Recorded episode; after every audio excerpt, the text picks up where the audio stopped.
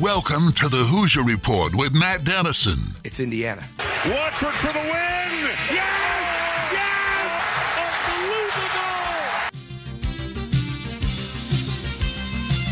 Your daily home for complete coverage of the Indiana Hoosiers and sports from a Southern Indiana perspective. Welcome to Indiana basketball. Smart takes the shot, and the Hoosiers with three seconds go ahead. Indiana wins the championship. Keith Smart is the hero. When my time on earth is gone and my activities here are past, I want they bury me upside down and my critics can kiss my. Now here's your host, Matt Dennison. It's Indiana, what I feel is the pinnacle, the absolute pinnacle of all of college basketball.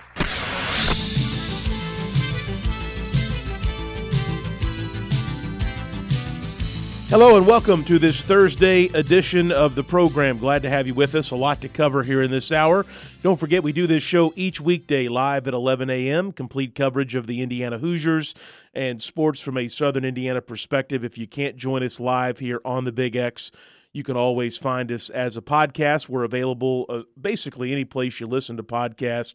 All you got to do is search for the Hoosier Report with Matt Dennison and you'll find us there. Don't forget the uh, Thornton's text line is open 502 414 1450. Again, 502 414 1450. And you can download the Thornton's Refreshing Rewards, Rewards app today for great offers and savings on fuel every day. We'll lead the show today with New Albany Jeff last night. We had the broadcast on the Big X and uh, different for a Wednesday night ball game uh, a rivalry game that means so much in our area. Two teams that don't have the normal records that they do this time of year, uh, and unsure what the crowd would be like, especially on a Wednesday night, especially in this COVID time where crowds here in Southern Indiana hoops haven't been the same as what we remember a few years back. But I thought last night, from the students to the fans, for a Wednesday night, it was a great turnout at the doghouse. And really, for the most part, a good game. Jeff got up early. New Albany fought back. Uh, then Jeff built a bigger lead in the third period. New Albany uh, b- got back within six points or so late later in the game. But I'll tell you this: my takeaway is Jeffersonville is a dangerous ball club, and if you took someone to the ball game last night and you didn't tell them the struggles that Jeff has had this season, you didn't tell them the Red Devils' record heading into the contest last night. I'm not sure that anyone would believe that that victory last night uh, for Jeff over their rival put their record ahead to six and nine on the season and 500 at three and three in the Hoosier Hills Conference. From Will Lovings Watts to other seniors like Kobe Studemeyer and Brandon Razor Moore, even some of the youth on the Red Devils roster, Brenton Moore specifically last night. Uh, the Red Devils have plenty of tools, plenty of weapons. And when the drawing comes out on Sunday evening from Indianapolis for the state tournament uh, here a few weeks from now, we'll learn the pairings this week, this Sunday. I wouldn't want to draw Jeffersonville in that opening game of the tournament. The Red Devils still have a handful of regular season games left, and they can get on a roll. They're already on a roll. They've won four of their last five ball games now and uh, playing great basketball, their best of the season. We thought going into the season, I, I said this a n- number of times on this program, uh, that Jeff would be the front runner in the area this year. I thought they would win the Hoosier Hills Conference. I thought they would be the favorite heading into the sectional at March. Nothing's changed from a talent perspective. Everything is still there, but they ran into so many roadblocks whether it was a suspension early on for Lovings Watts that kept him out for a number of games, whether it was a COVID pause for the entire team. Their coach has had a few different uh, health issues that have kept him out for lengthy periods of time. But uh, the talent is clearly still there, and we'll see if this team can put it all together in advance of the sectionals coming up here in just a few weeks. Last night for Jeff, Will Lovings Watts was the star, uh, 22 points for him, but very solid games from Brandon Razor Moore. He had 16. Kobe Studemeyer had uh, 12. And then Brenton Moore came off the bench. He had 11 for the Red Devils.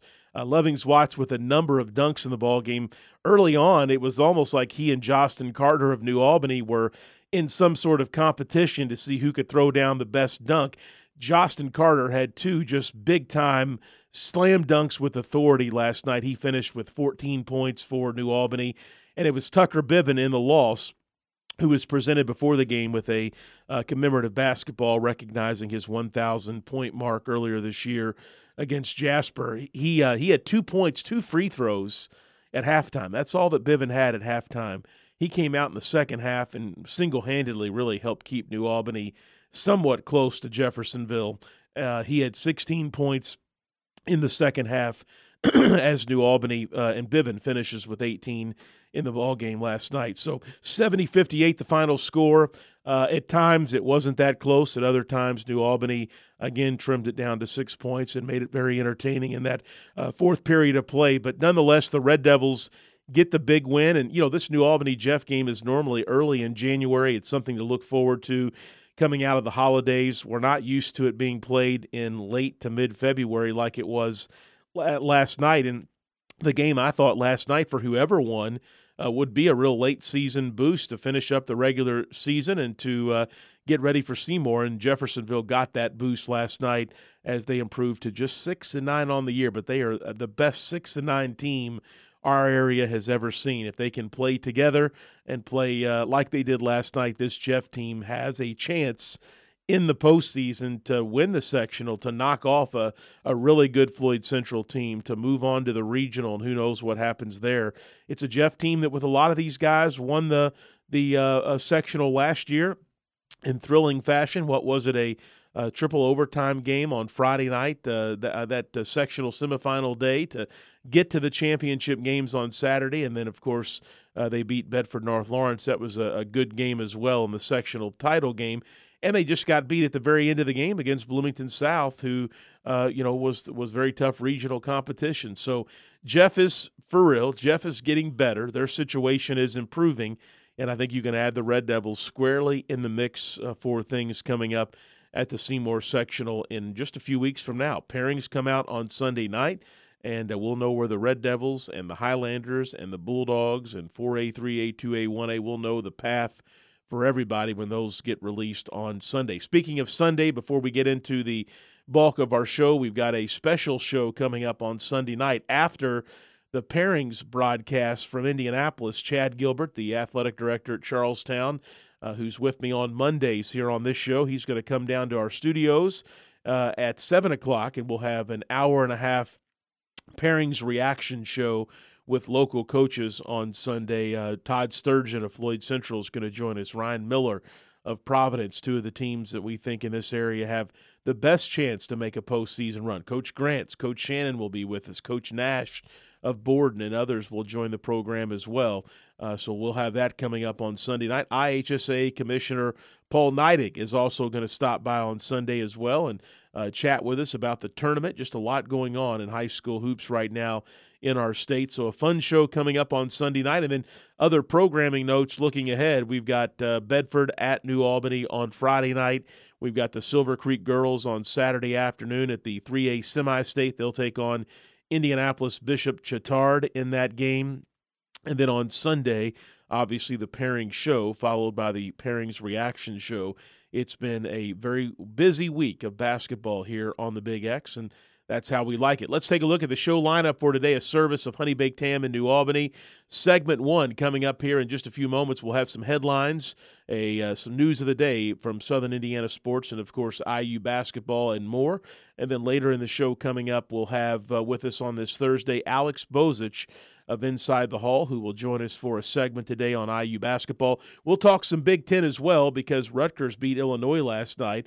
I'll have more on that coming up here in just a second. We'll also get into IU's game against Ohio State. And Alex is just kind of the perfect guy uh, coming out of this four game slide for the Hoosiers to reset things with and just go through some of the struggles and go through some specifics with different players. And we plan to do that today with Alex when he joins us coming up here in just a bit. That's the show lineup, a service of Honey Baked Ham in New Albany. Don't forget to check out their dinner package deals that are being offered. You can dine in, take them to go, and curbside service still available as well at Honey Baked Ham in New Albany. Don't forget you can send in questions, comments, topics you want to talk about on the Thornton's text line. That number is 502 414 1450. Again, 502 414 1450. Uh, let's begin our headlines with the uh, Illinois Rutgers game last night.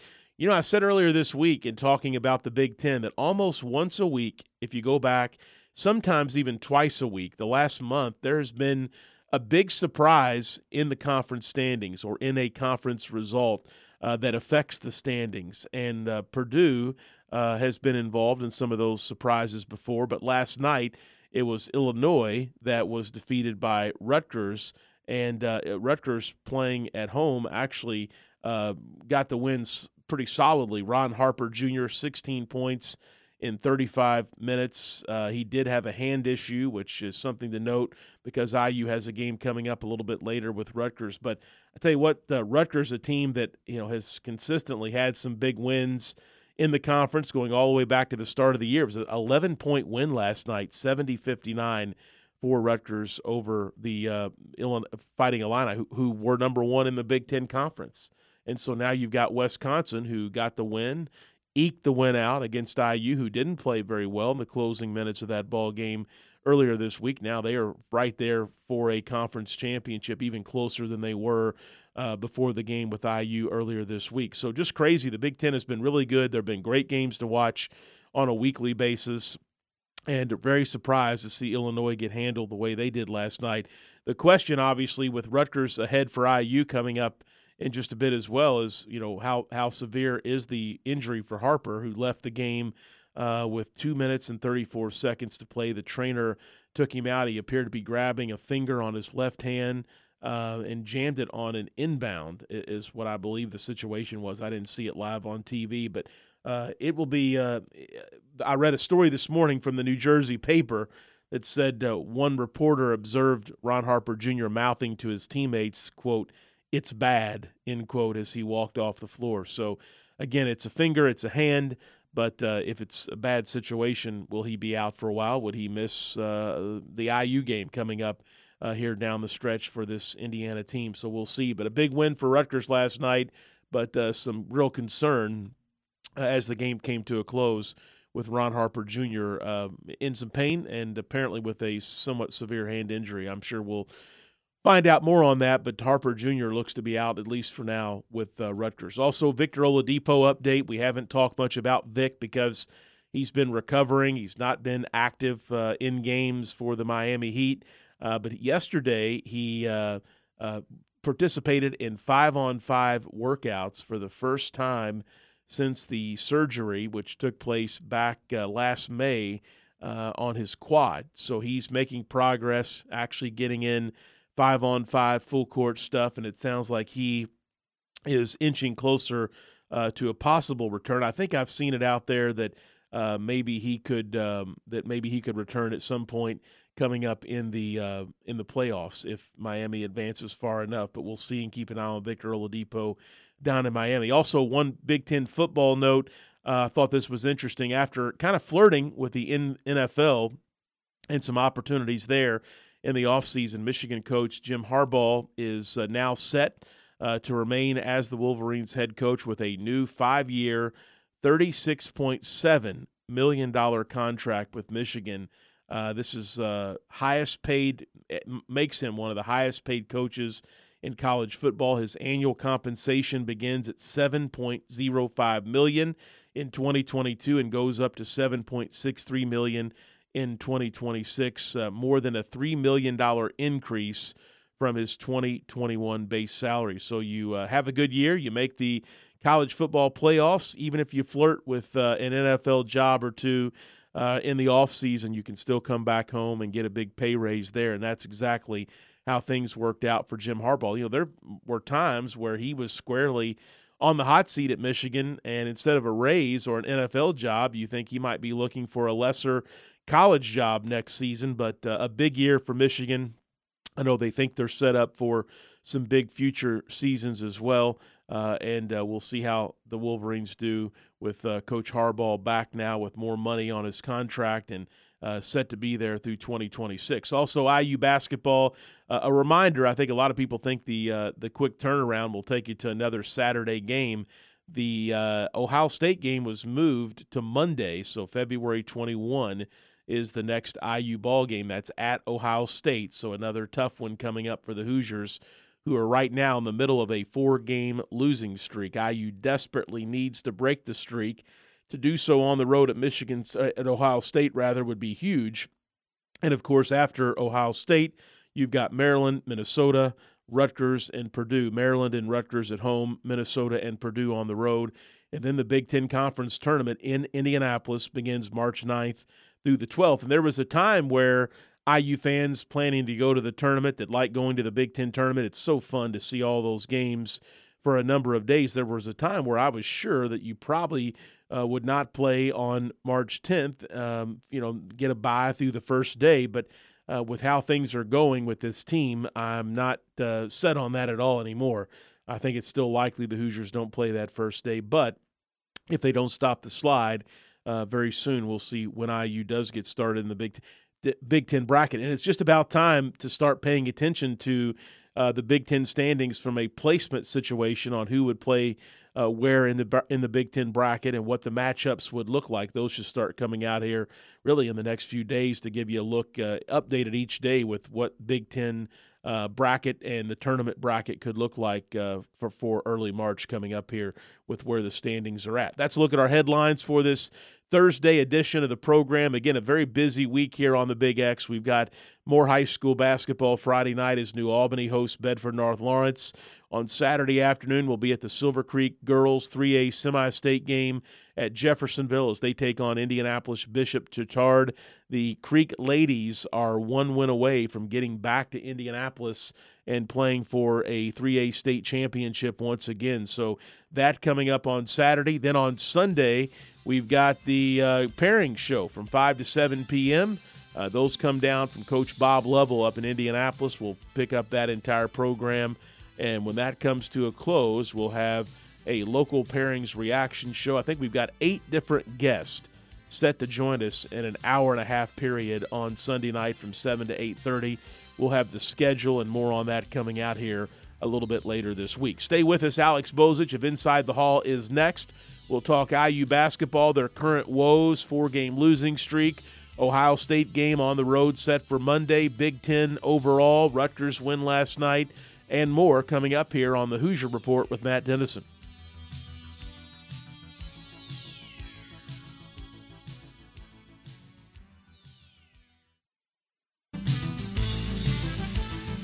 We're back on the Hoosier Report with Matt Dennison. Join Matt daily at 11 a.m. for complete coverage of the Indiana Hoosiers and sports from a Southern Indiana perspective. I'll handle this the way I want to handle it now that I'm here. You it up to begin with. Now just sit there or leave. I don't give a what you do. Now, back to the game. Here's Matt Dennison.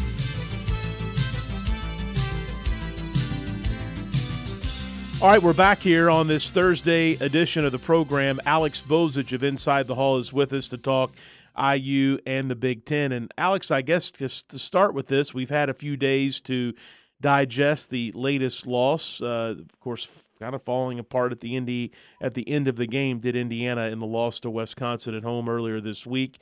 Uh, where is this team at, and what exactly do you think is continuing to go wrong? Uh, where this team cannot close out games and this team continues to struggle with shooting. And it almost seemed the other night that the wrong players got the big time shots at the end of the game. Yeah, it's uh, there's a lot to process with this whole situation, Matt. You know, start with the fact that late in games, Indiana's uh, you know guard play has left a lot to be desired. Uh, Xavier Johnson the other night, uh, I don't think the loss goes on him by any means, but the fact that he was three of 16 uh, obviously didn't help matters. Uh, they when you go back and watch the game, and, and Ryan Corazza uh, did a did a film session on this game that we published this morning, and I think it it's really uh, pretty enlightening when you watch it because Indiana got really good shots the last three or four minutes. They they ran some some decent stuff and they got some open looks. They just didn't make the make the looks. And you know, going back to to really the start of the Archie Miller era, you know, Matt, uh, you know, I've been on this show for several years, and I feel like we have the same conversations over and over about the shooting, and it hasn't gotten uh, any better. Uh, it doesn't matter if Archie Miller was the coach or this year, Mike Woodson, uh, Indiana just doesn't have uh, the shot makers that needs on the perimeter. You know, Parker Stewart and Miller Kopp at times this year have been able to, to knock in shots, but they haven't done it consistently or at the volume that you really need to be successful. And the other night, really, you know, you saw the difference between a team that has a guy that can take over down the stretch on the perimeter, and Johnny Davis with Wisconsin, and a team Indiana that just doesn't have that. Uh, I think it's as simple uh, as offensively, this team is really challenged right now. They're 13th in the Big Ten uh, in points per possession per game, uh, only ahead of Nebraska, which objectively is one of the worst major conference teams uh, in general, and, and offensively, uh, just really hard to watch. And Indiana, while they do have some talented players in, inside with Trayce Jackson Davis and Race Thompson, uh, the, the book is out on how to guard them, and teams are going to let Indiana, uh, certain guys on the on the team, uh, make shots, and you know sometimes it can work. Um, you know, against Purdue, uh, they they let Rob Phinisee uh, shoot from the perimeter, and it backfired, and in, in that uh, he was able to make enough shots for for Indiana to win. But consistently, Indiana just does not have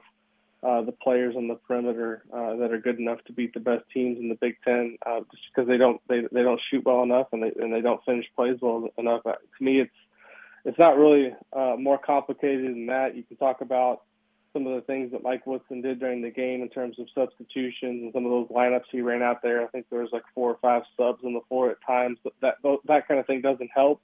But I think late game execution and being able uh, to make plays. Indiana just does not have a guy on the perimeter that can do it consistently.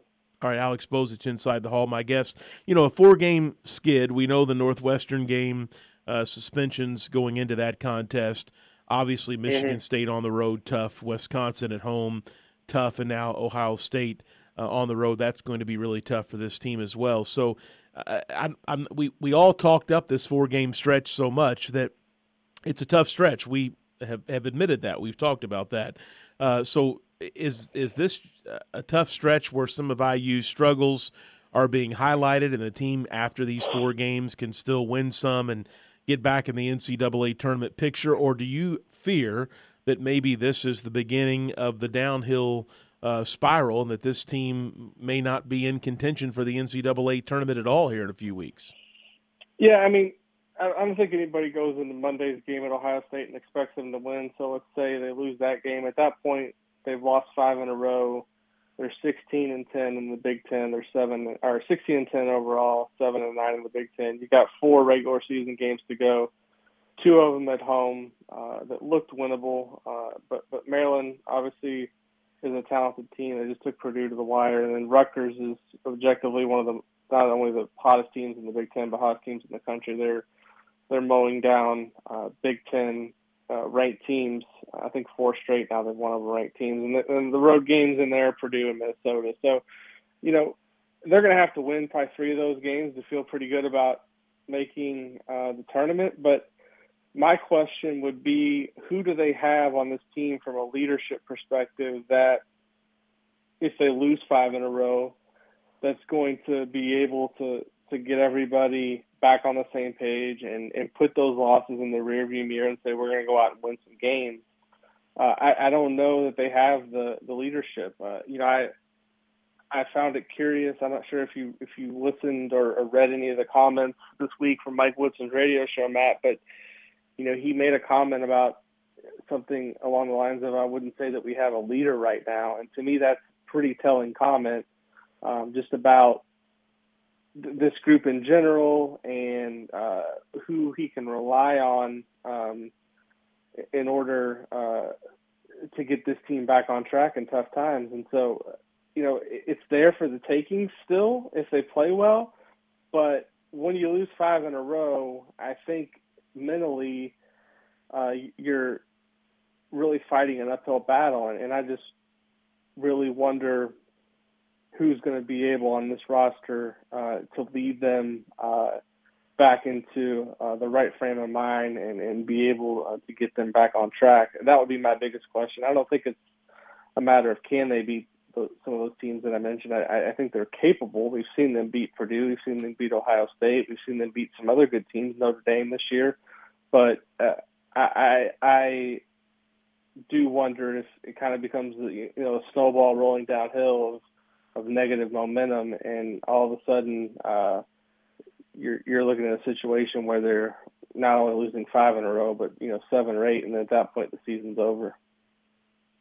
Alex Bozich inside the hall, my guest, talking about IU's struggles. Let's talk about Ohio State. That game has been moved to Monday. Um, that obviously is is tough. I mean, on the road, Ohio State is good, but this Indiana team beat Ohio State on its own court earlier in the year when they were playing some of their better basketball of the season. Yeah, I mean Ohio State has a lot to play for right now. They're playing. Uh, they're they're in the mix right now for the Big Ten title. Uh, they've not played great lately, but uh, you know they've played better than Indiana has, and you know the one advantage they have is EJ Liddell is, is one of the best players in the Big Ten. I think at this point he's a lock for first team All Big Ten. I think he's in the race for uh, Big Ten Player of the Year. He played really poorly when Indiana played Ohio State uh, in January at home. I don't think you can expect a repeat performance. In Ohio State, maybe not to the level of a Wisconsin, but uh, they're a team that you have to play well and play smart against, and it's not going to beat itself. They, you know, they they just went on the road, I think, and beat Michigan. Uh, they've uh, they've got a tough-minded group. I think they're really well coached, and you know, the road has been uh, an issue for Indiana this season. They've only won uh, two road games at Nebraska and at Maryland, and uh, I think it's a game where they're going to be a pretty uh, decided underdog going into it. It, it obviously could be a, a game changer if they could find a way to go win, but I think Ohio State is definitely a team that's uh, in the Big Ten title race and is going to be extremely focused. So Indiana is going to have to play uh, much, much better than what we've seen uh, in recent weeks if they hope to come out of there with a win. Alex, at this time, as of February 17, based on net ratings and other projections out there, and just your own thoughts, is Indiana in the Big Ten or in the NCAA tournament? And uh, what do they have to do to stay in there the rest of the way? Is there a certain number of wins at this point based on the resume that you see they need to get? Can you give us kind of your your take on what a trip to the NCAA tournament, what's needed for that trip to take place? Yeah, I'm not a bracketologist, um, but uh, you know, I'm, I'm going to have Andy Bottoms from the Assembly Call, who does bracketology for Inside the Hall on my podcast uh, tomorrow. That should be out tomorrow afternoon. Um, but just my opinion would be that in these final four regular season games, um, our, our final five rather, uh, Indiana is going to need to win three of them. Uh, so if you assume that they don't win uh, the Purdue game or the Ohio State game, that means they're going to need to beat Maryland and Rutgers at home and win at Minnesota. At that point, they would be 19 and 11 and 10 and 10 in the Big Ten. I think they'd probably be in, um, but it may depend on what happens at the Big Ten tournament in Indianapolis.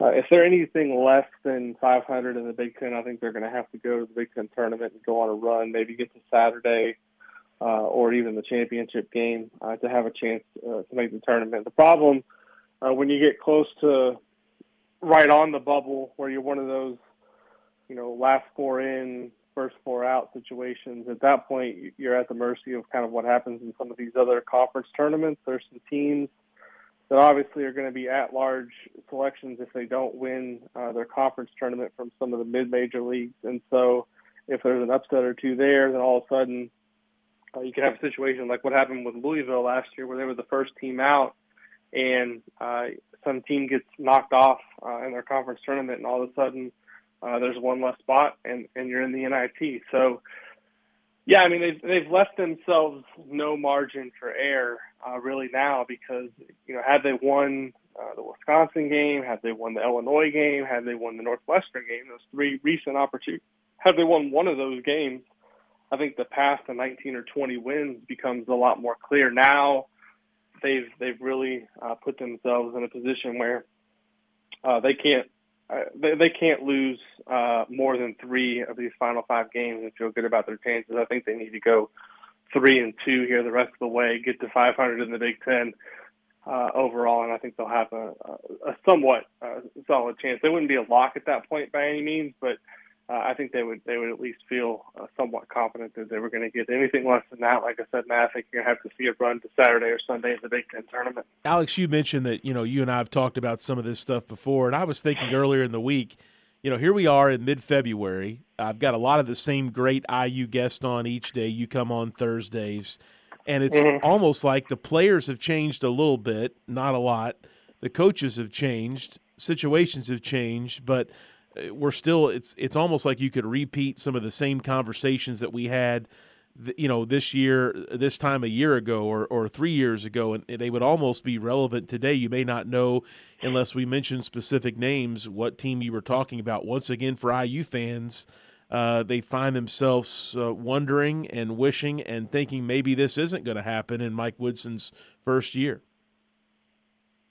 yeah, I mean it's the it's the same stuff we've talked about for really going back to the Romeo season. I mean, I think Archie's first year there was uh, obviously some a little bit of understanding that he was taking over a new system and it was a new situation. I think if people were uh, a little bit more patient, and that team actually was was decent to watch. And I know they went to the Big Ten tournament. I think lost uh, to Rutgers, but you know they had uh, some decent play down the stretch of that season and gave people the you know thought that maybe they could be a postseason team. But um, yeah, I mean, really since that Romeo season, it's been the same kind of thing in terms of the offense. I mean, the offense this year is worse than it, than it ever was under Archie Miller, which is hard to believe given some of the the players that are on this team. I mean, Trayce Jackson Davis is statistically a, a really good player, the numbers he puts up on a night in night in basis. But this kind of speaks to the challenge I think overall Mike Woodson's going to have moving forward. You know, I've talked so much, Matt, about you know, you asked me about recruiting, and I've talked about the importance of the portal moving forward. Uh, the portal is such um, a powerful tool potentially, depending on who you can get out of there. But there's no guarantee uh, that you're going to get players that mesh well together. I mean, when when Indiana picked up Parker Stewart, and I don't know that was under Archie, but they added Xavier Johnson, they added Miller Kopp, they added Michael Durr. You know, you talk about those additions, and the guys come in and they they inter, you know we interview them all, and they talk about how excited they are, and we look at their stats at their other school, and we say, well, how this is how this guy's going to fit. You never really know until you get everybody in together. So I think moving forward you know, Indiana is going to have to do a better job than what they did this year on, on who they bring in and finding guys that actually fit what Mike Woodson's trying to do because this play this mix of players at times has worked well together, but consistently it's not been good enough. And you see some of the same problems that we saw under Archie Miller with the stagnation on offense and uh, the lack of playmakers. I think I think really um, it, it, it's a challenge moving forward, depending on how the roster looks next year and and this year uh, there's still some time to go, but it, it does leave you a little uh, leave you scratching your head a little bit, wondering how this is going to improve and substantially uh, in the near future. Yeah, absolutely. Talking to Alex Bozich inside the hall. I want to get into some Big Ten stuff with you. Last night, mm-hmm. Rutgers had a big win uh, by what eleven points over Illinois. Uh, the concerning point there for Rutgers is Ron Harper Jr., who had a great game, went out with a I think a finger or hand injury that appeared at least mm-hmm. what he said after the game or was caught by a reporter saying it, it appeared to be pretty concerning to him at least. Um, so the Big Ten standings once again some movement. Purdue twelve and four, Wisconsin who's just coming off the win to IU eleven and four now.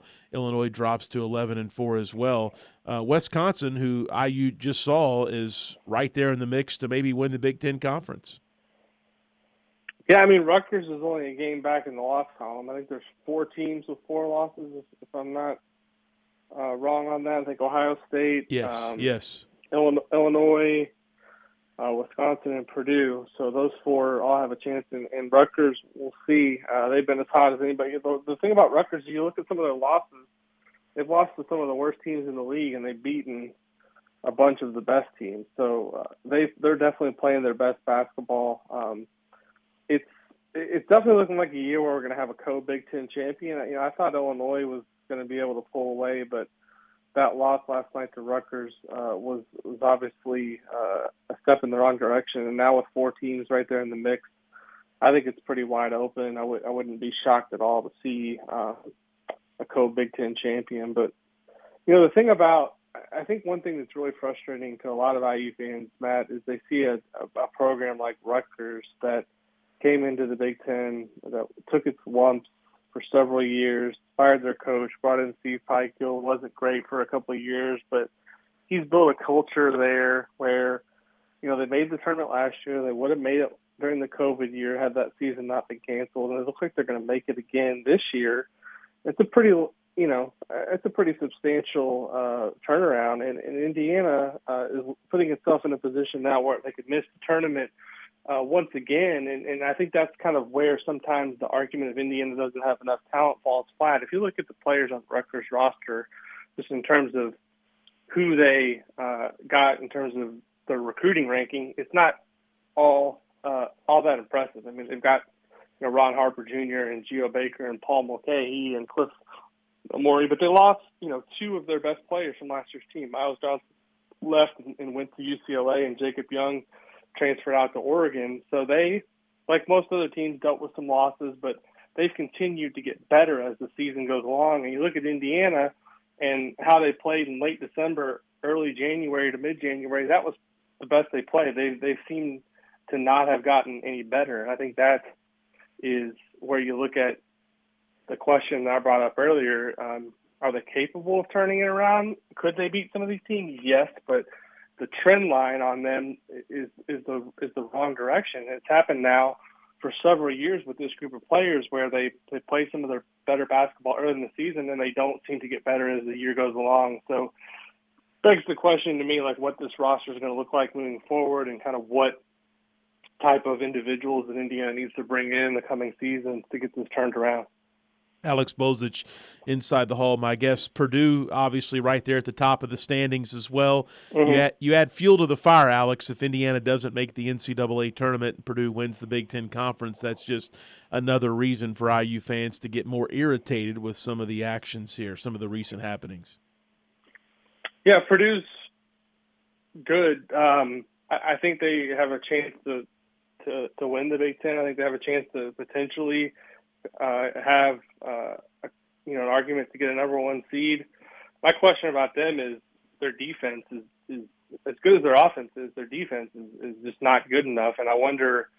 Uh, and, I, and I say that in, in a way of not just not good enough to you know to be considered by me a team that's going to make the final four because in a tournament you got you got to win. Uh, you know, obviously to, to keep advancing, and, and Purdue seems like a team that could be susceptible to you know a hot perimeter shooting team or a team that comes out because and hits um, you know some crazy shots early in the in the tournament because Purdue defensively is just not very sound.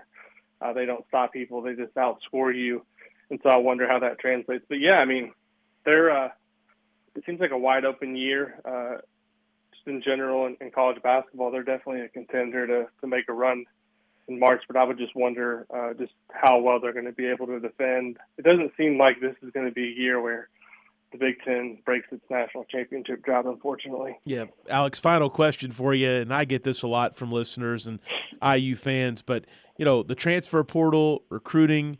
Uh, IU needs shooters. There's no question about mm-hmm. that. True, pure shooters, and a lot of those type of players come from the Hoosier State. But what does Indiana need to do to make sure some of these players they're recruiting and looking at in the transfer portal truly are going to fit into the offense and can maybe shoot it at the clip they're shooting it in high school or at their current college if they're coming from the portal. We heard so much about Parker Stewart that he was going to fill some of this void, and that's not necessarily been the case, at least on any kind of consistent basis at all this season.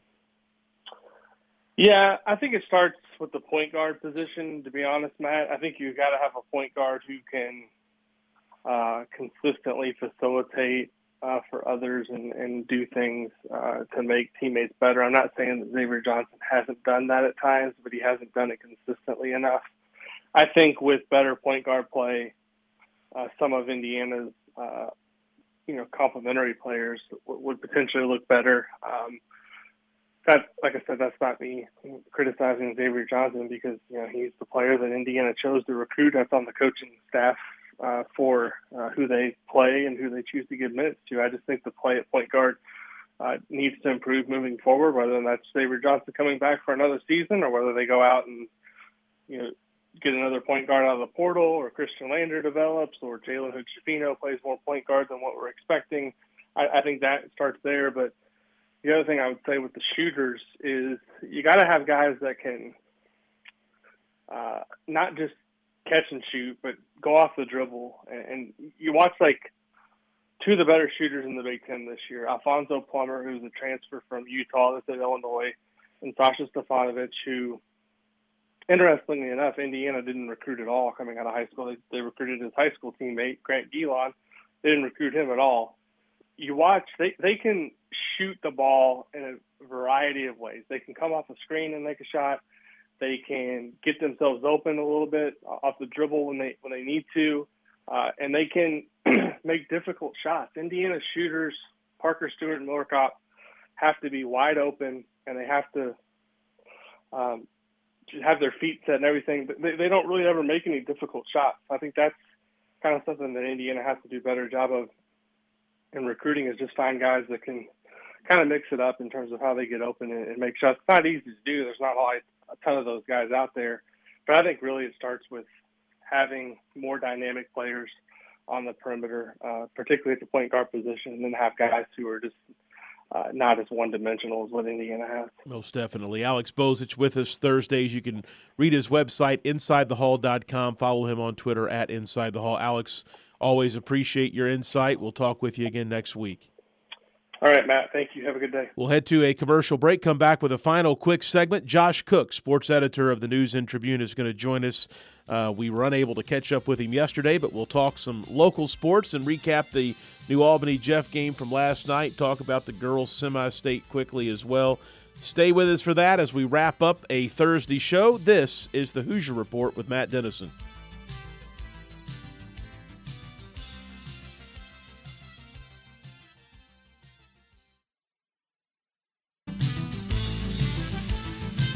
Back on the Hoosier Report with Matt Dennison. Let's win this one for all the small schools who never had a chance to get here. Join Matt Daly at 11 a.m. for complete coverage of the Indiana Hoosiers and sports from a Southern Indiana perspective. Let's win for Coach, who got us here. Here's Matt Dennison.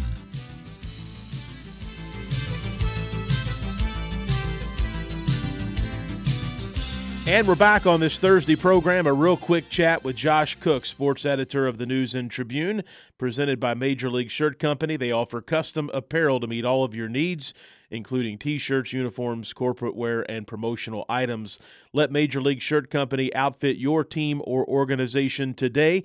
Visit mlshirtco.com to find out more. Josh, I've got two things on my radar to start. Number one, Jeffersonville coming together at the end of the season, a win over rival New Albany last night and a little bit about the Silver Creek girls and the semi-state coming up on Saturday. But the Red Devils, Josh, they've still got all the same talent. They're just finally getting a chance to put some reps together and come together as a team. Yeah, I heard Andrew on your show the other day say that they've only had like 14 days of, of practice with everybody there, so that's pretty crazy. But yeah, this is a perfect time to get rolling here. They've got uh, three games left in the regular season, and uh, they can get an opportunity to build up some more momentum going into the uh, going in the state tournament, uh, which is always uh, which always a good time to get hot. So yeah, we'll see. We'll see if they can keep going downhill here and build up a lot of momentum heading into that Seymour sectional. I still feel very confident in Floyd Central. I know they had a slip up late against Brownstown the other night, a very good Brownstown. Jack Benter led Brownstown team. Uh, so I, am not at all changing my thoughts here, but I would not want to draw Jeffersonville uh, or have to play them right out of the gate in Seymour. I can tell you that much. Yeah, that's for sure. You definitely don't want to. Uh, you definitely don't want to see Jeff on the on the line when uh, the selection show comes out on Sunday. That's for sure. Uh, also, Josh, uh, Silver Creek girls they'll vie for a semi-state championship on Saturday. If they win, They'll go back to Indianapolis and the 3A state title game for the second season in a row. On paper, the Silver Creek team looks like the favorite to get back to Indianapolis. However, everybody I've talked to that knows this Bishop Chatard team at all, they say they're much different, much better now than what they were when they played Charlestown and got beat pretty badly by the Pirates earlier in the year. Yeah, I think Chatard started off like three and six or something like that. So they, you know, they had a tough start to their season. Um, but yeah, they've they've they've really been rolling. I think lately, so I think they won eight in a row, and uh, this is a team that lost in the city championship up there too. So I know they're, you know, they've they've got to be good. They've got to be formidable. So uh, you know, I don't think it's going to be easy for Silver Creek by any means. Last year's uh, semi-state game was was kind of a blowout. I think Silver Creek kind of got hot and just kind of ran away with it. But uh, this year, I, I I don't know if that's going to happen or not. I mean, um, Silver Creek, Scott said the other day they haven't they haven't shot the ball as well as you know maybe they'd like to so far in the tournament. So you know maybe that happens Saturday. I don't I don't know. We'll see. But yeah, it sh- it should be a tough opponent. It should be a tough game. But uh, you know I, I'm just really impressed. They've gotten back to this point um, after losing you know three three really good starters and another bench player off that team from last year. It's just uh, it's just been uh, an incredible run I think by them and you know hats off to them and, and Scott Shine. All right, Josh, when do we see Romeo Langford finally make his debut for the Spurs? I, you know, Monday he was listed as available, then all of a sudden he wasn't going to play. And last night I, I was so engulfed with other things, I'm not even sure if he was on the bench. I think he was at the game, but any insight of what, what's going on and maybe when we could expect to see him? Yeah, I don't know. That's a good question. Yeah, he was was available last night. He just didn't play. Uh, Josh Richardson, who was involved in that trade with him uh, from the Celtics to the Spurs, uh, got off the bench and played, but Romeo did not. So no, I'd, I'd uh, you know I'd be interested to see when uh, when he's going to get off the bench for the first time. I know they they're on a road swing right now, so you know. Um, it might be. Uh, I think they play Friday night, maybe. So hopefully it's uh, hopefully it's Friday night, Matt. We'll we'll see. Uh, you know, uh, get a get a trust in Pop. I guess we'll, we'll see what happens. All right. Play at Washington on Friday. Yeah. All right, Josh Cook, sports editor of the News and Tribune. Josh, we missed you on Wednesday. We had uh, Coach Shannon and Coach Grants on the day of the game, the Jeff New Albany rivalry, and wanted to catch back up on a couple topics with you today. So thanks for the chat and check out Josh's work, newsandtribune.com slash sports. And of course, each day in the printed edition of the News and Tribune as well. Lots of great coverage. And thank you very much, Josh. Uh, thank you, Matt. Have a great day. All right, that wraps up this uh, Thursday show. We are headed into Friday, and IU's next outing Monday against Ohio State on the road. Lots of high school stuff coming up this weekend as well. Be back with us tomorrow at 11 a.m. This is the Hoosier Report with Matt Dennison.